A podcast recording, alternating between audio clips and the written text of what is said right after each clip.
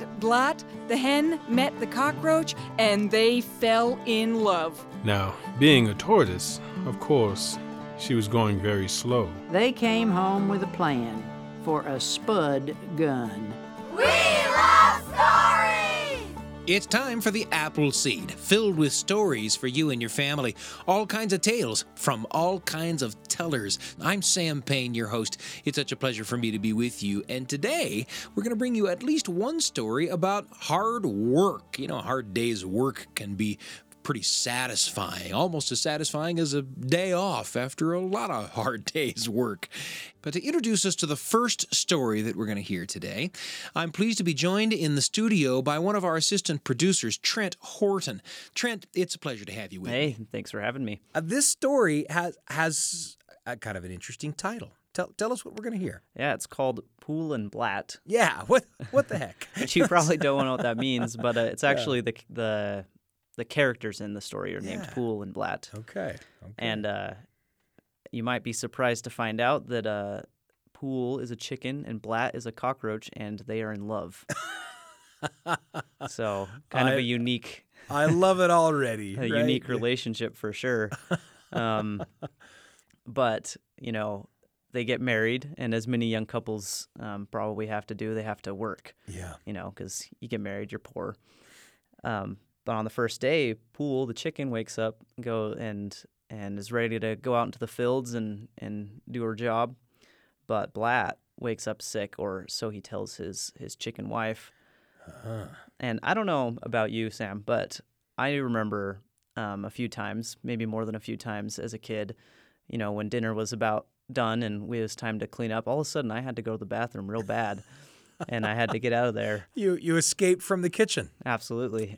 and and I, it, you know, Blatte I think is doing the same thing, but he doesn't just do it once. He's he begins to do it more than once, uh, day after day, and I and Poule begins to be a little suspicious. And I, I got to say, already there are going to be some challenges to overcome in a marriage between a chicken and a cockroach. Oh, yeah. I'm telling you. But uh, but this kind of stuff, well, I, I I imagine that's the story, right? Yeah. Yep. Well, Priscilla Howe is the storyteller, and the story is Poule and Blatte, a love story between a chicken and a cockroach, and we're happy to bring it to you on the Appleseed. Poule and Blatte. Now, poule doesn't mean swimming pool in this story, because this is a story from Louisiana where people sometimes speak French. And the word poule means chicken. And the word blatte, blatte, that's a weird kind of word. That, that means cockroach. that little kind of bug chicken and cockroach, Poule and Blatte. One day, Poule met Blatte, the hen met the cockroach, and they fell in love. They decided to get married. They had a great big wedding. Everybody came to the wedding. And you know something about Blatte, about the roach? He played the drums. He played the drums like this. Bum bum bum bum bum bum bum bum bum bum bum bum bum bum bum bum bum bum. Can can you try that with me? Bum bum bum bum bum bum bum bum bum bum bum bum bum bum bum bum bum bum. They had a great big fun time. The wedding lasted for three days and three nights, and then all the guests went home, and Poule and Blatte went to sleep.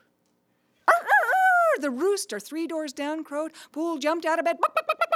Come on, Blatte. Come on, come on, come on. It's a great day to be alive. Come on, let's go work in the fields. Come on, come on, come on. And Blatte said, Oh, oh, Poule, honey bunny, sweetie pie. I, I- don't think I could work in the fields today. I, I have kind of a stomach ache. You're sick, my little love bug. You, you stay home. When I come home, I'll make you my special soup. She picked up her rake, she picked up her hoe, she went out to work in the fields. As soon as she was gone, Blatte jumped out of bed. He ran next door, he ran to the neighbors. He said, Come on, call everybody, we're gonna have a party. Well, roaches came over the windowsill. They came in the back door, they came in the front door, they came in the radiator, and they had food. What do you think they had to eat? If you raise your hands, that's the best way to answer. They had chips. They did. They had Coke to drink. Way in the back. They had pizza. They had watermelon and ice cream. And they had their musical instruments. Some of them brought their guitars. Some of them brought their flutes. One of them brought ba ba ba ba the trombone. And you know Blatte, the roach, he played the drums. Bum bum bum bum bum bum bum bum bum bum bum bum bum bum bum bum bum bum. They had a great big fun time. They ate, they drank that Coke, they danced, and at the end of the day, Blatte said, Oh, we have to clean up. Poule is coming home. So they took all of the Coke bottles and put them in the trash, all the watermelon rinds and the pizza bones, that is the pizza crusts, and the, uh, what else did they have? Watermelon rinds, and the ice cream boxes, and the hot dog wrap, all the wrappers, they put that all in the trash. They packed up their musical instruments. Some went out the back door, some went out the front door, some went over the radiator. They were gone. And there was Blatte in bed when Poule came home. You're still sick. Here's my special soup. Eat that now. And they went to sleep. The rooster three doors down crowed. Poule jumped out of bed. Come on, Blatte. Come on, come on, come on. It's a great day to be alive. Come on, let's go work in the fields. Oh, oh. Poule. Um, lovey dovey. I, I don't. I don't think I could work in the fields today. I, I have kind of a headache. You're still sick? All right, you stay home. When I come home, I'll make you my special soup. She picked up her rake, she picked up her hoe, she went out to work in the fields. As soon as she was gone, Blatte jumped out of bed. He ran next door. He went to the neighbors. He said, Come on, call everybody. We're gonna have a party. So roaches came over the windowsill. They came in the back door. They came in the front door. They came in the radiator. And they had food. What did they have this time? Cookies and popcorn. You're right. And cake, and way in the back, cotton candy.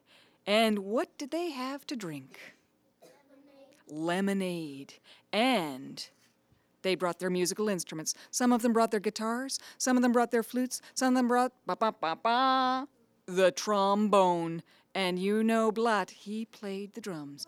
Bum bum bum bum bum bum bum bum bum bum bum bum bum bum bum bum bum bum. They had a great big fun time. They ate, they drank that lemonade, they danced, and at the end of the day, Blatte said, "Oh, Poule is coming home. We've got to clean up." So they took all of the popcorn wrappers and all of the candy wrappers and all of the cotton candy sticks that that comes on and all of the lemonade bottles and all the other trash put it in the trash can they packed up their musical instruments someone out the back door someone out the front door someone over the radiator some went over the windowsill they were gone and there was Blatte in bed when Poule came home you're still sick? All right, here's my special soup. Eat that now. And they went to sleep. The rooster three doors down crowed, Poule jumped out of bed. Come on, Roger, come on, come on, come on, Blatte. Let's go work in the fields. Come on, come on, come on, let's go work in the fields, Blatte. Blatte said, Oh, Poule, honey pie. My, my leg hurts. My, my third leg down on this side really hurts. I don't think I could possibly work in the fields today. You're still sick? All right, you stay home. When I come home, maybe I'll make you my special soup. She picked up her rake, she picked up her hoe, she went out to work in the fields. Soon as she was gone, you know what happened. Blatte jumped out of bed. He ran next door. He went to the neighbors. He said, Come on, call everybody. We're gonna have a party. So roaches came over the windowsill. They came in the back door, they came in the front door, they came in the radiator, and what did they have this time to eat? Chicken. They had chicken to eat. What else? Corn dogs, cake, and cheese, and what did they have to drink? Water to drink. And they brought their musical instruments. Some of them brought their guitars, some of them brought their flutes, one of them brought ba ba ba ba the trombone. And you know Blatte, he played the drums. Bum bum bum bum bum bum bum bum bum bum bum bum bum bum bum bum bum bum. They had a great big fun time. They ate, they drank that water, they danced, and at the end of the day, Blatte said, "Oh, we've got to clean up. Poule is coming home." So they took all of those water bottles and put them in the trash and all of the cake boxes and put, put them in the trash, all of the corn dog wrappers and put them in the trash, all of those that other stuff, put them in, put it in the trash can. They packed up their musical instruments. Someone out the back door, someone out the front door, someone out the radiator. They were gone, and there was Blatte in bed when Poule came home. You're still sick? All right, here's my special soup. Eat that now. And they went to sleep. The rooster, three doors down, crowed. Poule jumped out of bed. Come on, Blatte, come on, come on, come on. It's a great day to be alive. Come on, let's go work in the fields. Uh, Poule, honey, I would really like to work in the fields today. Really, I would like to, but I just, I, I don't, I, my back went out it went out in the night. I don't I don't think I could possibly work in the fields today. You're still sick? All right, you stay home, but when I come home, I'm not making you my special soup. She picked up her rake, she picked up her hoe, and she went out to work in the fields. But this time, she walked past the trash can. She saw flies buzzing around the trash can. She went over and looked inside, and she saw lemonade bottles, corn dog wrappers, chicken bones, candy wrappers, popcorn papers, uh, cotton candy sticks. She saw all that trash pizza bone. She said, bark, bark, bark, bark. She decided to step back and hide. That's what she did. She hid. And she watched. She saw Blatte jump out of bed. She saw him run next door and she heard him say, Come on, call everybody. We're gonna have a party. She watched and she saw roaches come over the windowsill. They came in the back door, they came in the front door, they came in the radiator, and they had food. They had sandwiches and watermelon and spaghetti with sauce. And to drink, root beer. And they had their musical instruments. Some of them had their guitars, some of them had their flutes. One of them had ba ba ba ba the trombone, and Blatte began to play the drums. Bum bum bum bum bum bum bum bum bum bum bum bum bum bum bum bum bum bum. They were having a great big fun time when Poule ran in. She started to peck at those roaches, but you know roaches are very fast. They ran. Some of them ran out the back door, some ran out the front door, some ran over the windowsill, and some ran out the radiator. The last one to run was Poule's own husband, Blatte. She chased him, but she never got him. To this day, if you go to a place where there's a there's a chicken yard and you see a chicken and that chicken sees a roach, you know that that chicken will try to peck at that roach. And now you know why.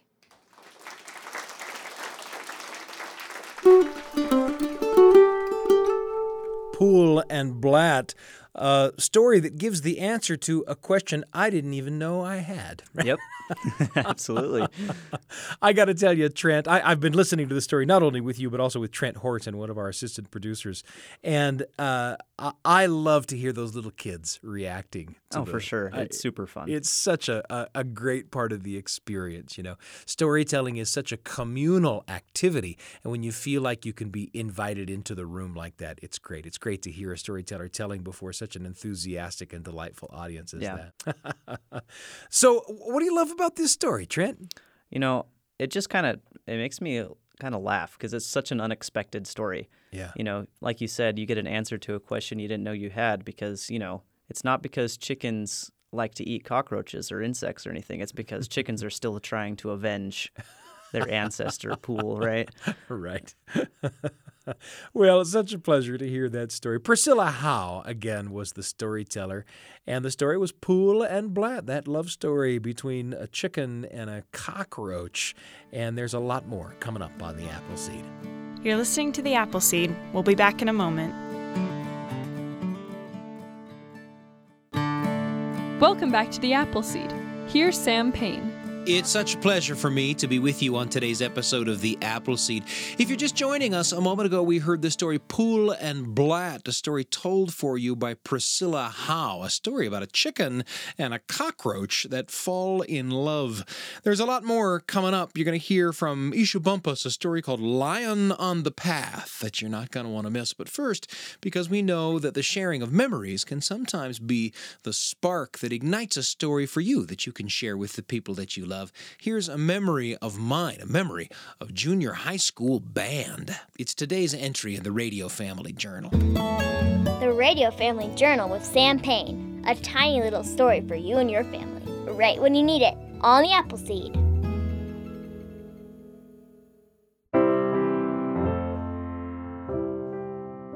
I remember walking into the classroom for the very first day of junior high band. I played the clarinet.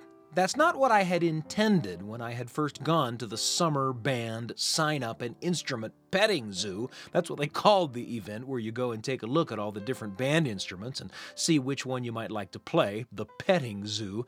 And at that event, I was convinced that I was going to be a trumpet player. But that was apparently what every junior high boy who walked through the doors of the petting zoo thought.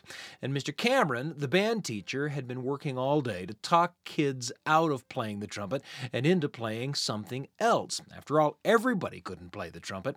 It worked with me. I was going to play the clarinet. And my grandpa, who was a trumpet player, incidentally, had a clarinet. Somebody had left it in his band room. He was a band teacher in faraway California.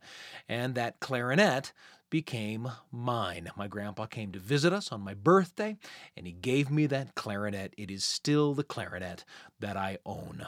In any case, I remember the first day of actual band class. The whole half row of clarinet players, our open clarinet cases smelling of cork grease, soaking our reeds, sizing each other up, looking each other over. We were going to be friends, more or less. That's what the future held for us, but we didn't know it then. Nor did we know that we would also be such fierce competitors with one another. Each of us, every month, competing in what we called shakedowns for the coveted first chair position. We were pretty encouraging of each other, but we were also really, really nervous on shakedown day. None of us wanted to be moved down the line. We all wanted to be the best in the section, so the shakedowns could get pretty cutthroat. Mr. Cameron would sit stonily at his podium and listen to each of us play individually with the whole rest of the band listening too, and then he would grimly list off for us the order in which we'd sit for the next month.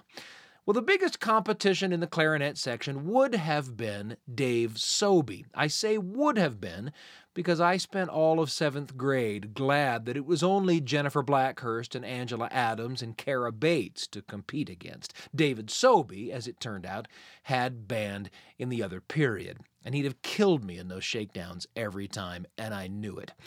Neither David Sobey nor I, though, was so competitive about playing the clarinet that we didn't become friends. Dave invited me over to his house after school one day. It was kind of a rite of passage, if you want to know. Before junior high school, in elementary school, your friends were all right in your neighborhood. You could walk to their houses, most of them.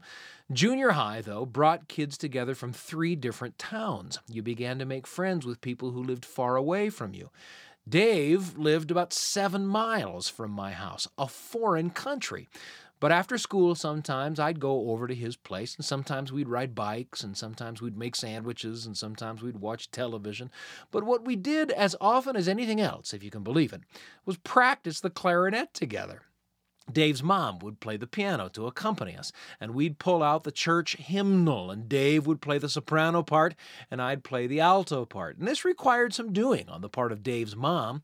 The clarinet is a B flat instrument, after all, and the piano is a C instrument, so while we were reading the notes as they were written in the hymnal, Dave's mom was transposing the piano part so it'd make sense with what we were playing on the clarinet. We weren't bad.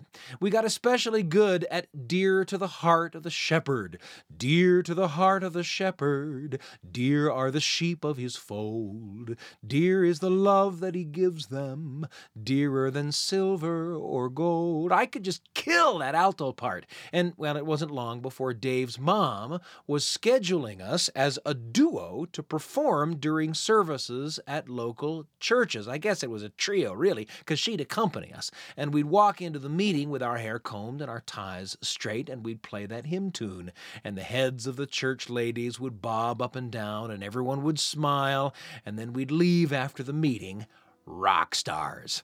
Well, later on, the Sobeys would give me a ride every Wednesday to the big high school a couple of towns over, where Dave and I played in the All Valley Youth Symphony Orchestra. When I first met Dave Sobey, I was sure he was going to be the competition, even though he played band in the other period. And he was, to some degree. He was a great player, and his playing pushed me to be a better player and to take the study of a musical instrument more seriously than I otherwise would have. And maybe the competition had something to do with that. But the friendship had much more to do with it. It was, for me, a lot more motivating to have an ally that's what Dave was. And I hope that's what I was for him, too. Radio Family Journal with Sam Payne. A tiny little story for you and your family, right when you need it, on the Appleseed. Thanks for joining me for that entry in the Radio Family Journal. The story of that old clarinet that still sits in my closet and comes out from time to time when one kid or another needs to play it, or when I need to play it myself, which I do from time to time, if you can believe it. There's a lot coming up. You're going to hear from Eshu Bumpus with a story called Lion on the Path, which you'll enjoy a lot. But first, how about a conversation with a friend? Great stories come into our lives in so many ways through the films that we see, the books that we treasure, the songs that we remember, the meals that we share. And talking about some of the ways in which great stories get into our lives is something that we love to do with friends here on the Appleseed. And I'm so pleased to be joined by Bruce Walker, a great storyteller. You've heard his work on the Appleseed before. And Bruce, it's such a pleasure to have you with me. Oh, Sam, it's good to be here today. It's always a good day for a story. It sure is. You know, I think about some of the artifacts that so richly bring to me memories of some of the people that I love. And there's almost no artifact that I like better for that purpose than snuggling down under a quilt made by somebody that I loved. Oh, let me tell you, when when you have a loved one that has actually with their very hands made something for you, and then that loved one has passed on, that article, that quilt is what we're talking about, becomes of such value that if my house burned down, I wouldn't run and get my 70 inch screen TV. I wouldn't run and, and, get my car out of the garage. I'd be gathering up quilts and pictures yeah. and all those things because those are what trigger the strong emotional memories and very important to us. Yeah, yeah. And you've uh, you you know you you you mentioned if your house burned up, you'd be running around grabbing quilts. You've got a number of them because yes. your your young life and your heritage was full of those. You were surrounded by quilts. Well, the thing of it is, here in the foothills of the Appalachians, I, in fact, I'm looking out right now on uh, from Chapman Mountain down into the Tennessee Valley below me, and uh, the thing that pulls families together has been the ceremonial i would call it passing on of things that are important. When my grand when, my mother got to a certain age she called all of us seven children in and she began parceling out the quilts. Mm and so I wound up with one for my great grandmother. In fact, uh, quilts, why they are important is what made those quilts come into existence. There's double yeah. wedding rings, there is redemption quilts, there's all different names for quilts, and that's because they served a purpose. As yeah. a small child in a little cabin up here on the mountain, I remember on Tuesday mornings, once a month, my mother would move back furniture from the walls and lower from the ceiling a quilting rack. It had a little three hmm. inch nails sticking up out of it.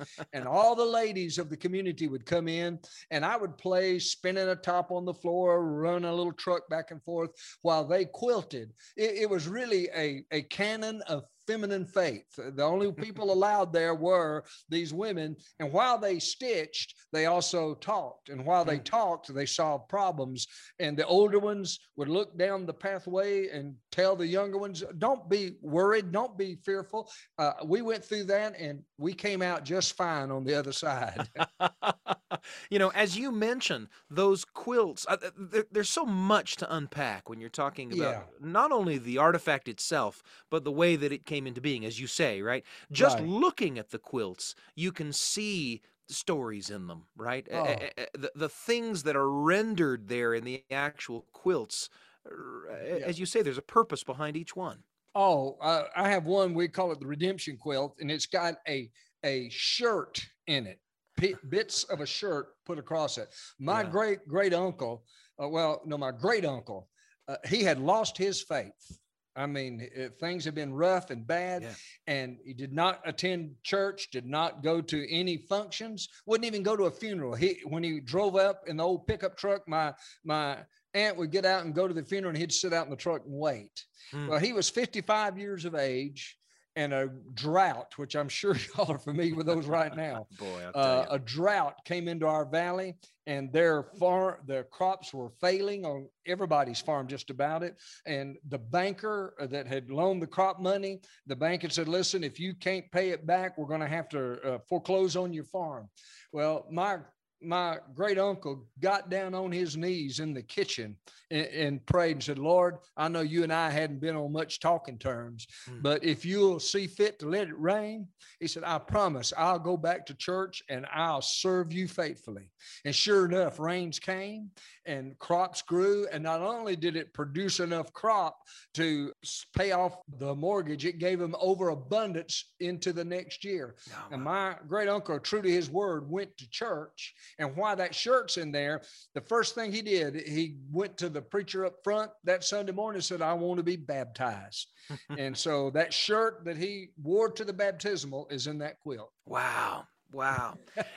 and, and, and, he died uh, not missing a Sunday in church, as far as I know. Sometimes we look for and fail to find opportunities to share some of the most important stories from our families with it, sometimes it's hard to to look somebody in the face and say well i want to uh, tell you a, an important story from our family you know yeah but it's, it's a little easier when you can point to a quilt and say i want to tell you the story of that quilt it exactly. opens the door, doesn't it? It does. Well, see, that's why family stories are so important, is because with a family story, uh, people say, oh, nothing interesting ever happened in our family. And I begin to look for what I call thresholds. Yeah. And I say, uh, what about when you got married? What was that day like? What about your first kiss of your wife? Uh, where did that happen and what did you feel? And before long, a light turns on inside of somebody and they realize, oh, what we're talking about is not some monumental event that changed the community or the world, but what is an, an, a monumental event that changed my life? you know, as you talk about this, I, I, when I go home from uh-huh. work uh-huh. today, right, find my wife and my daughter sitting on a sofa sewing together. I know that's what I'm going to find. And, Wonderful. And that activity has opened up so rich an avenue for conversation between them. I think yes. about the quilting that you're talking about, engaged yeah. in by the women of your community. And yes. what a valuable thing that is. I'll tell you, Bruce Walker is full of stories like this at his website. We invite you to visit him at brucestoryteller.com Bruce, it's been such a great pleasure to have you with me. Thank you. Oh, great to be here. Thank you, Sam. Enjoy your show. We listen to it on the Sirius Radio and it's great. Conversation about quilts with Bruce Walker. It's always a pleasure to talk with Bruce, and we'll be sure to have him back. There's a lot more coming up on the Appleseed. Stick around for stories from Eshu Bumpus, a story called Lion on the Path, and from Tim Lowry, How the Camel Got His Hump, a story written by Rudyard Kipling. You'll enjoy both of those tales, and they're coming up in just a moment. I'm Sam Payne. You're listening to The Appleseed. We'll be back in a moment.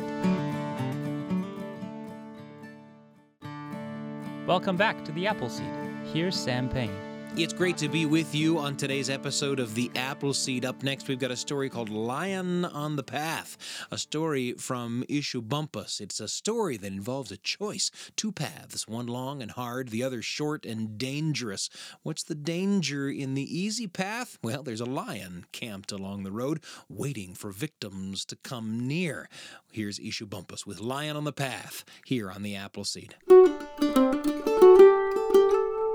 All around the world, there are many stories of the hare and the tortoise, especially that story about the race between the hare and tortoise. It seems every culture has some version of that story.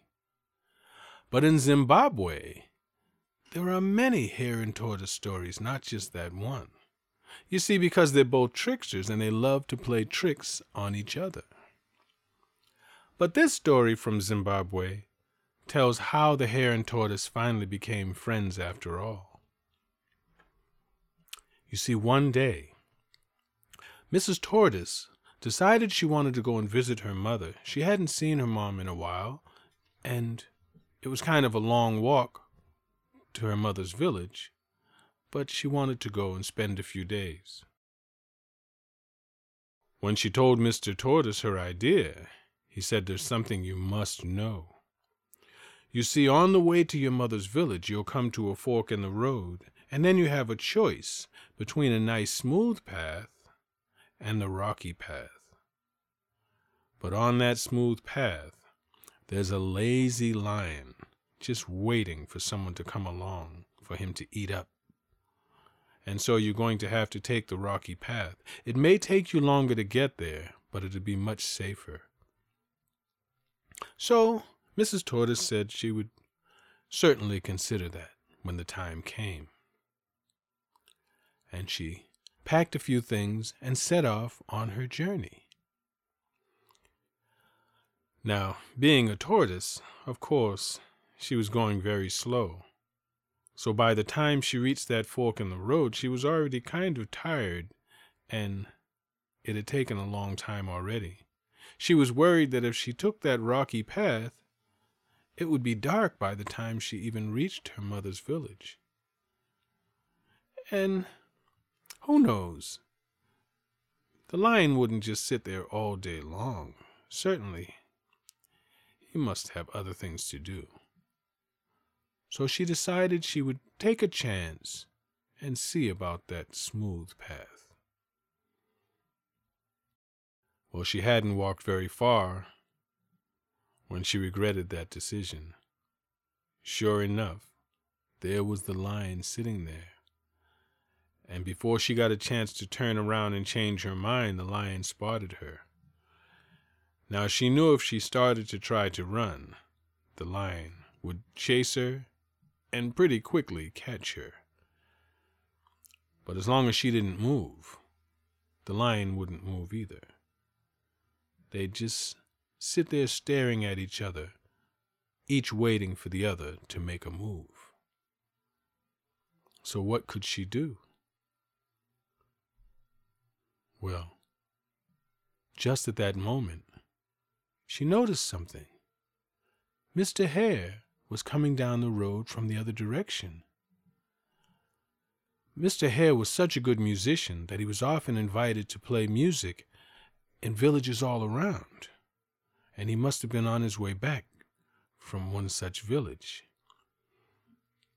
He saw the lion, and he saw Mrs. Tortoise, and he knew right away what was happening. And he knew that there was something he could do. Mr. Hare took out his mbira and he started to play.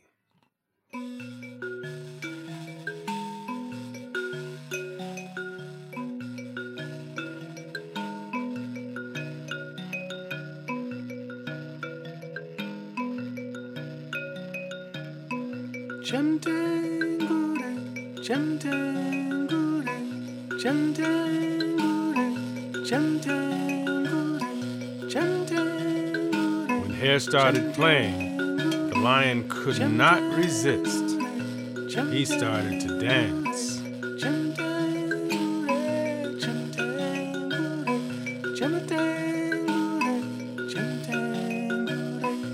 Hare looked at Mrs. Tortoise and said, Now is your chance. You'd better go home. And so she turned, and as quickly as she could, she rushed back home.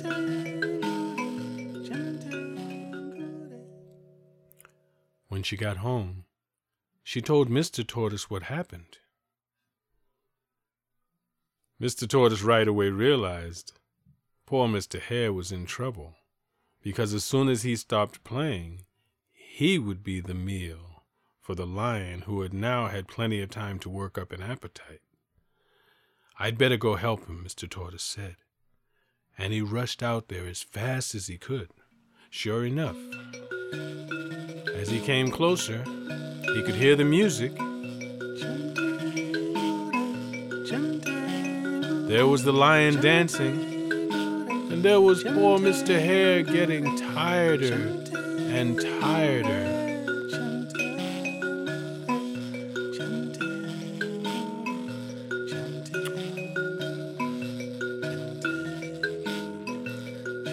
Tortoise went behind the hare and started to dig a hole.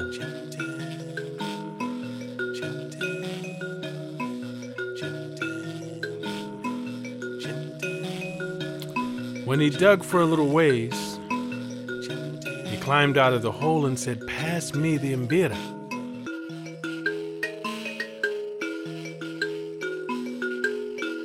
And he started to play.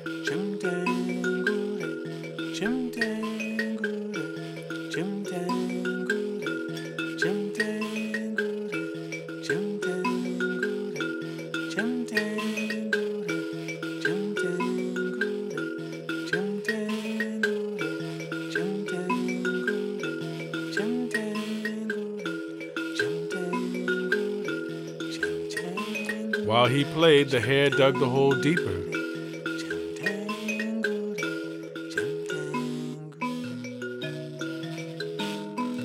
Then the hare came out and took over the imbira for a while.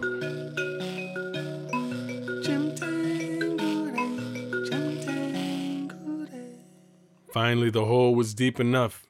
The two of them dropped the imbira and jumped into that hole. Finally, Lion could stop dancing. He walked over to the edge of the hole and he looked down. There were the hare and the tortoise, just out of reach. Lion was too hungry to wait any longer. He couldn't be lazy any more. He had to go and hunt. When he was gone, the hare and tortoise climbed out of that hole, picked up their imbira, and walked home. And ever since that day, the hare and the tortoise have been very good friends. And so, their favorite thing to do is bring their whole families together and play their imbiras.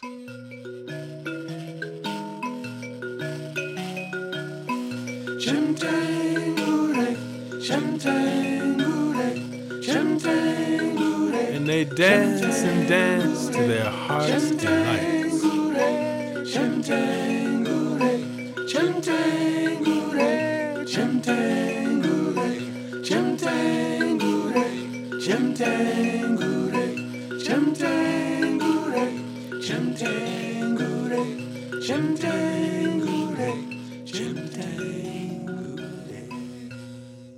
Lion on the Path, a story shared for us by Eshu Bumpus from a collection of stories called Dancing Granny and Other Tales to Boogie To.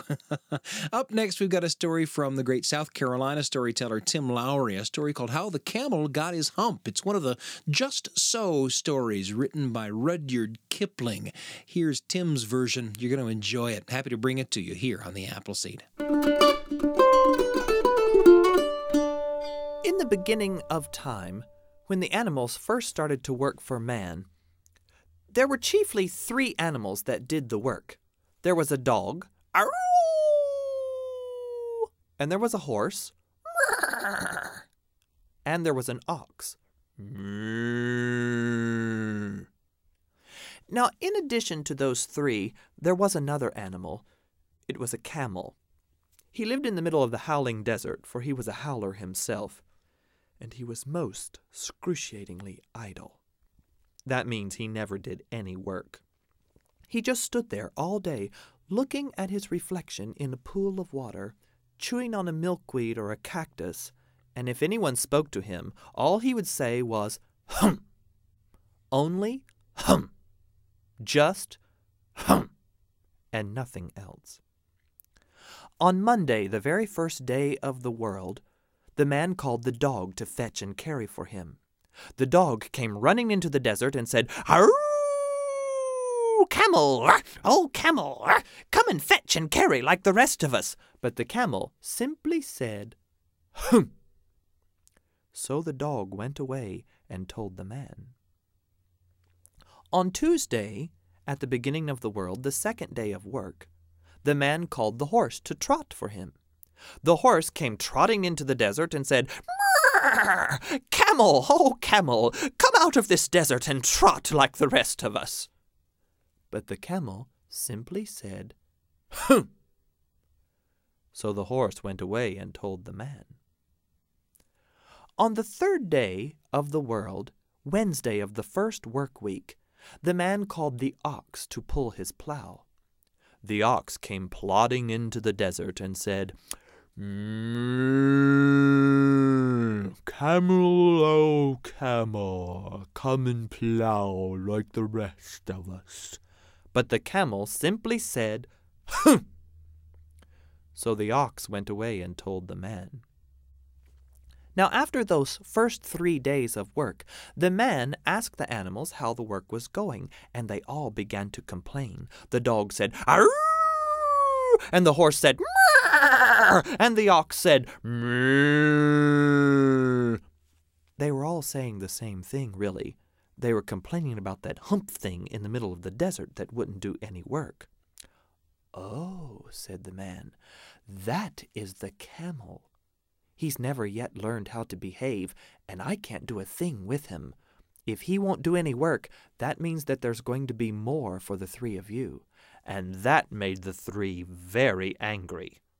So they sat down to have a punjab and a palaver and a powwow. Those are all very important meetings. And while they were having their important meetings, the magic jinn came rolling along in his great dust cloak. That's the way magic jinns always travel, by dust cloak. He settled himself down next to the three, and he said, Three, oh three, how is the work progressing? And they all told him about the camel in the middle of the howling desert. Ah, that's my camel for all the gold in Arabia, said the jinn. I asked the camel to help me plough, said the ox, and all he would say was, hum. Mm-hmm, said the jinn. I asked the camel to help me trot, said the horse, and all he would say was, hum. Ah, said the jinn. And I asked the camel to help me fetch and carry, said the dog, and all he would say was, Humph! Wait right here, said the magic jinn. I'll humph him if you'll kindly wait a minute.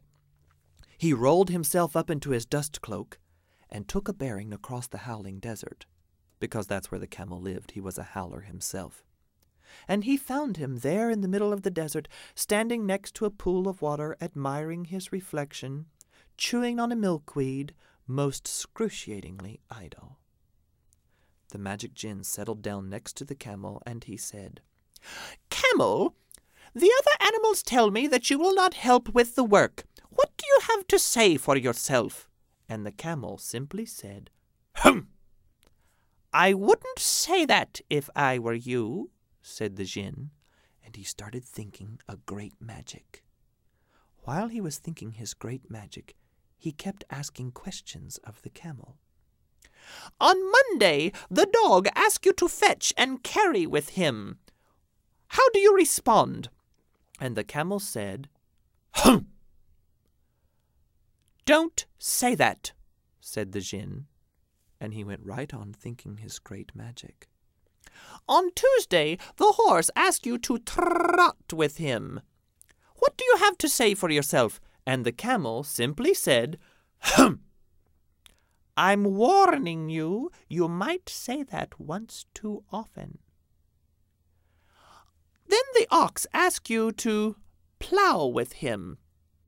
How do you respond to his request? said the Jinn, and the camel again said, Hum! All right, I've run out of patience, said the Jinn, and all of a sudden, out of the magic that he was thinking, came a huge lolloping humph. It flew up on a cloud of smoke and landed right on the camel's back, which in those days was very smooth and beautiful, if I do say so myself. Now, I want you to go and work with the three, said the Jinn. But how can I with this big hoop thing on my back? That's made a purpose. You can work for three days and live off the fat in your humph. You brought it upon yourself by saying humph once too often. Now, camel, humph yourself. And he did, humph and all. He ran to work with the three. You can still see the camel to this very day He's usually running, trying to catch up with the three days of work he missed at the beginning of the world. And he still has that hump thing on his back. But we call it a hump, not to hurt his feelings. And that is how the camel got his hump. Tim Lowry with How the Camel Got His Hump, a story written by Rudyard Kipling, one of his Just So stories, written for his daughter, who always demanded that the stories be told just so. That's how they get their name.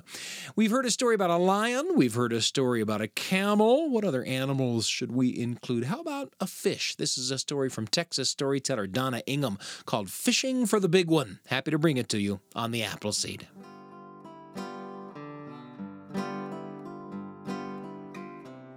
We have this neighbor, Chuck, who loves to fish, and he's become obsessed with catching this big old bass that hangs out in our cove. But that fish is wily. That fish is wary. That fish is elusive. He won't rise to anybody's bait.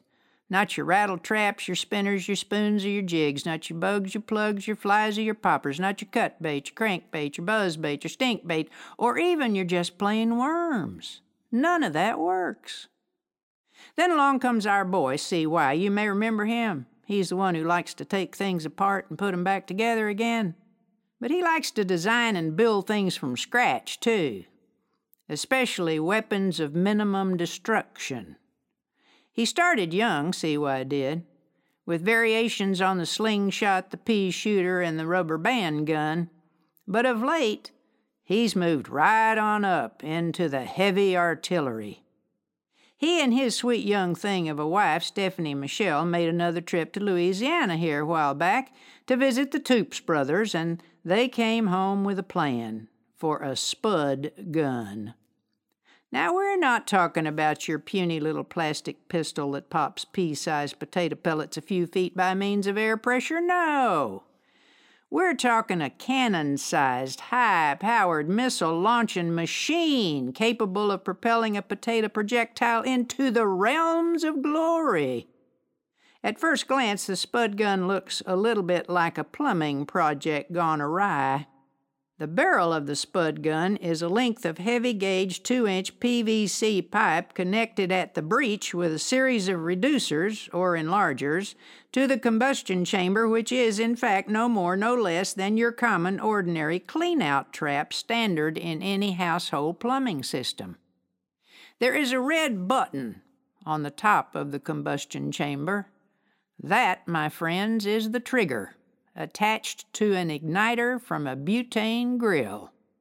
Here's how the spud gun works the cutting edge of the muzzle has been filed down to a fine bevel suitable for cutting just the right size and shape of potato missile morsel that is then rammed home with a length of hoe handle. A full eight seconds worth of Aqua Net is sprayed into the combustion chamber and sealed with the screw in cap. A push of the plunger produces the spark that ignites the hairspray that creates an explosion that propels the potato forward through and out the barrel of the gun. The actual firing makes a pretty loud pop. While testing the contraption on our missile range at the water's edge of our cove, we were joined by our neighbors from both sides who had heard the pops. On the one hand, we had Chuck, the ambitious bass fisherman, on the other, Bob, who stays pretty well studied up on the Property Owners Association restrictive codes in our subdivision.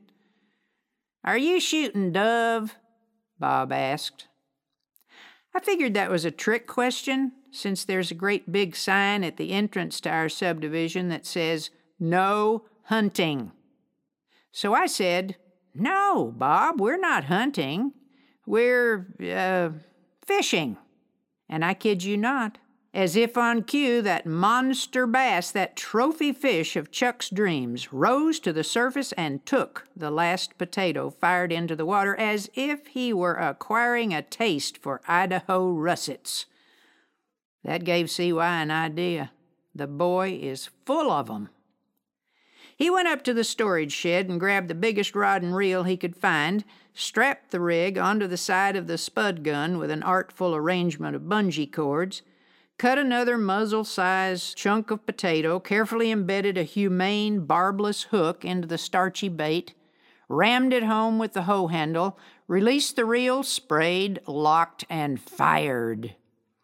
The trajectory was perfect the azimuth and elevation carefully calculated, and we all tracked the potato bait as it arced through the air, trailing the 25 pound test triple braided lightweight fishing line behind, the unwinding reel fairly whizzing. The potato landed precisely over the old bass's favorite hiding place on the far side of the cove, and the old lunker took it hook, line, and spud. CY quickly unbungeed the rod and reel and handed it over to Chuck. Bring him in, neighbor, he said. He's all yours. The bass put up quite a fight, but Chuck was up to the task and sure enough reeled him in, as Bob is our witness. It was a fine, fine moment.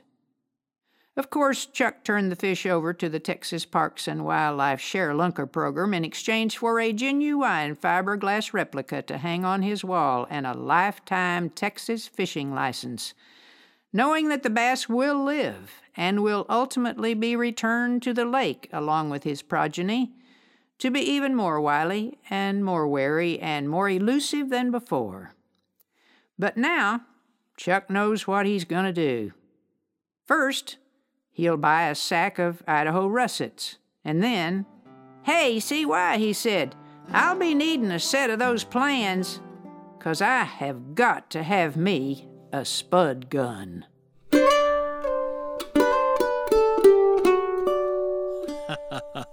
Fishing for the Big One by the Texas tall tale teller Donna Ingham. A pleasure to feature Donna's work here on the show. And we're going to wrap up today after a story about a fish and a story about a camel and a story about a lion with a story about a couple of mice, a familiar old tale about a city mouse and a country mouse, told for you by Jim Weiss here on the Appleseed.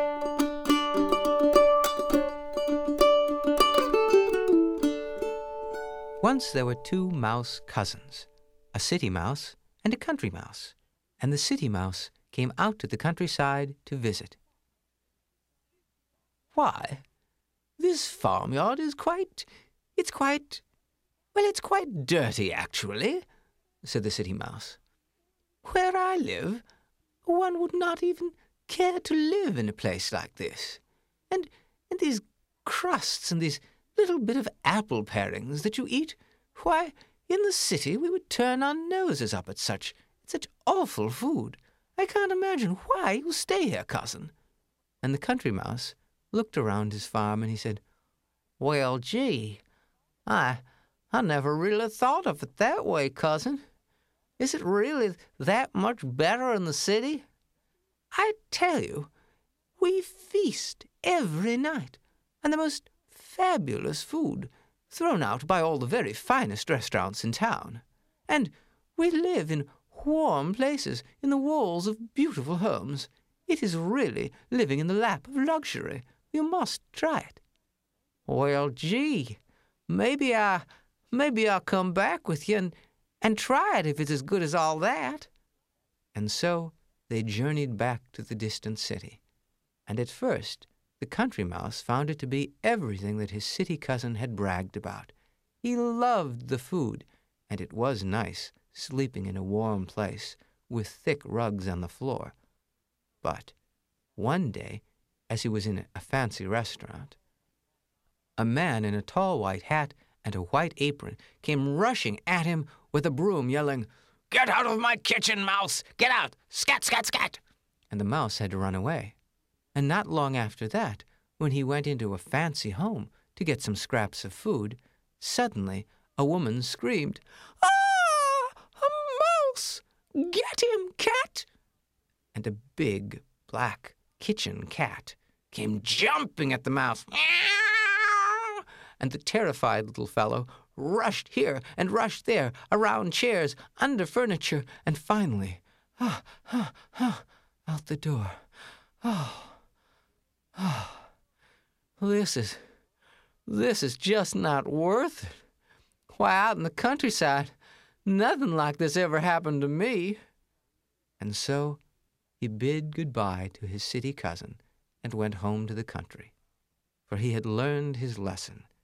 Better to eat a crust of bread in peace than to feast in fear. The City Mouse and the Country Mouse, told for you by Jim Weiss here on the Appleseed. We invite you to visit us at byuradio.org slash Appleseed for more. I'm Sam Payne. Can't wait to be with you again on the Appleseed.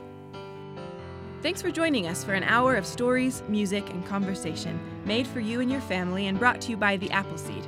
The show is a production of BYU Radio. We'll see you next time.